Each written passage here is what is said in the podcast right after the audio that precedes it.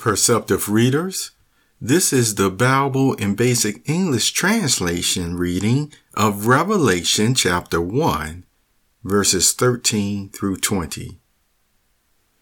And in the middle of them was like a son of man, clothed with a robe down to his feet, and with a band of gold round his breast.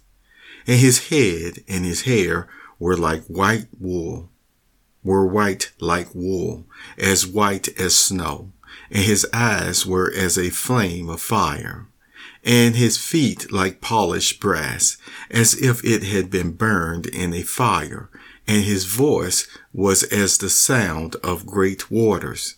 And he had in his right hand seven stars, and out of his mouth came a sharp two-edged sword, and his face was like the sun shining in its strength. And when I saw him, I went down on my face at his feet as one dead, and he put his right hand on me, saying, Have no fear. I am the first and the last and the living one.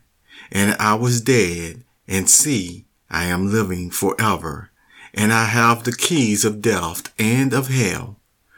Put in writing then the things which you have seen and the things which are, and the things which will be after these. The secret of the seven stars which you saw in my right hand, and of the seven gold vessels with burning lights.